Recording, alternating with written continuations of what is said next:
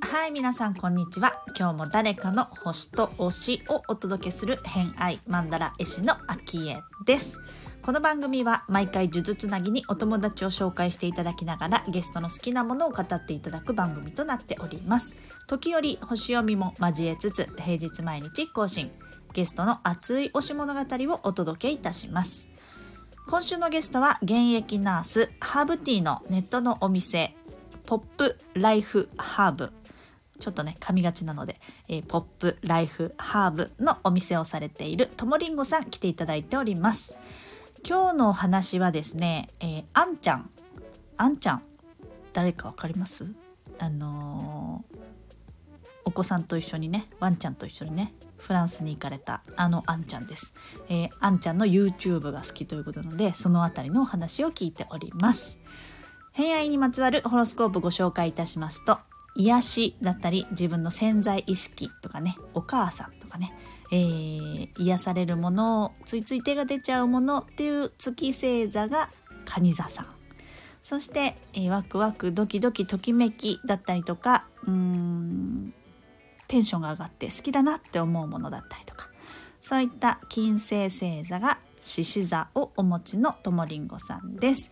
星読みが好きな人はこの星座も背景にお聞きくださると楽しめるかもしれません。それではどうぞ。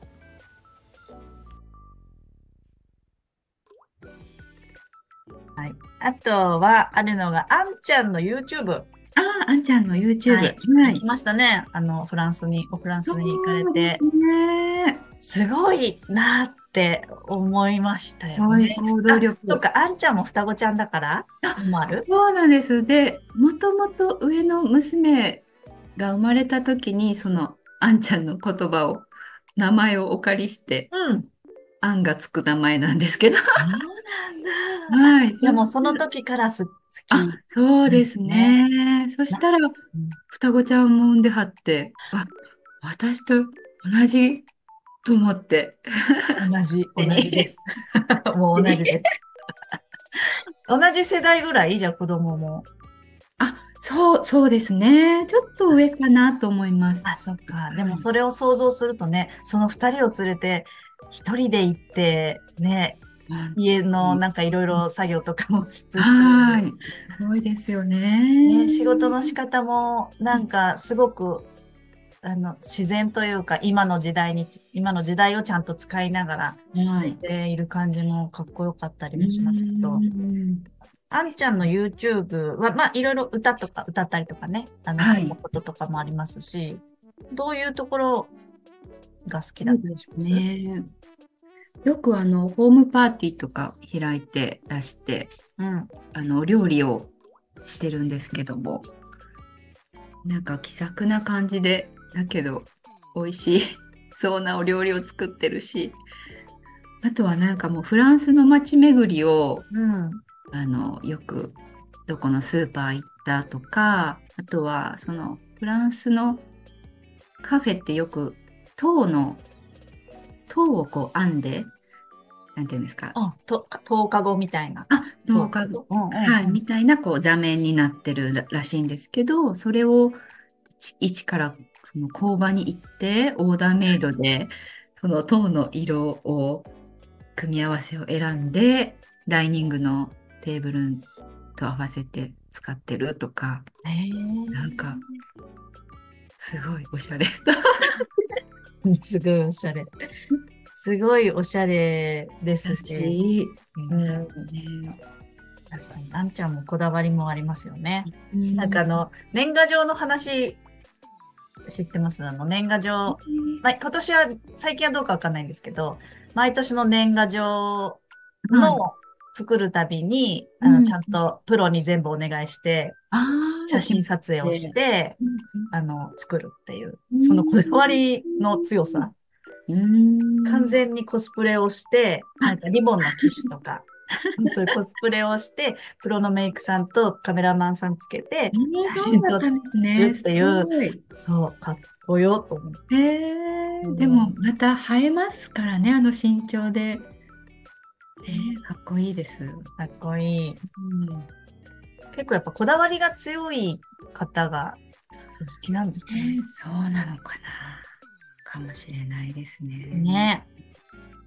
なんか女性的っていう、まあ、女性の、女性性みたいな要素もすごく、うん、あの、際立っても、お二人ともね、リンゴさんもですけど、際立っているけど、その女性的な強さみたいなのすごく、ね、二人とも感じますね。そうですね。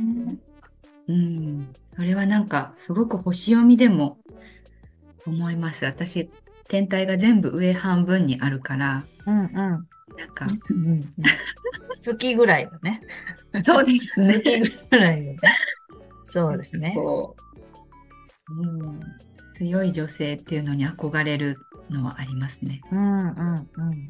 まあね、社会的に事実してっていう感じ、はい、かっこいいのは感じるやすいかもしれないですね。うん、うんでも月は月だけ下にあるってことはやっぱりあれですか、うん、あの、家にいたりとかするのが一番落ち着いたりする？そうですね。月で蟹座ですしね。うん、なんか、そこがぱり帰ってくる場所というか、うんうんうん、子供が生まれてから余計に思いますね。守らないとみたいな。そうですね。ちょっと脅迫観念みたいのもありますけど。守らねばっていう。はい。あ、そうか。でもちょっとずつなんかこの星読みを知って、あんまりこう、神経質になりすぎずに手を抜くっていうのも知れたので、うん、良かったかなと思ってます。確かに。はい、ということで今回の「偏愛マンダラジオ」いかがだったでしょうか？あんちゃんかっこいいですよね椎名林檎さんとあんちゃんを想像した時にまああの会話の中でも言ってましたけど私の中ではすごく女性性は感じつつ強いイメージがあって社会的に2人ともこう自立してる。一人の女性として自立もしている。あのー、なんか想像するとイメージが2人ともなんかジャンヌ・ダルクっぽいんですよ私の中で。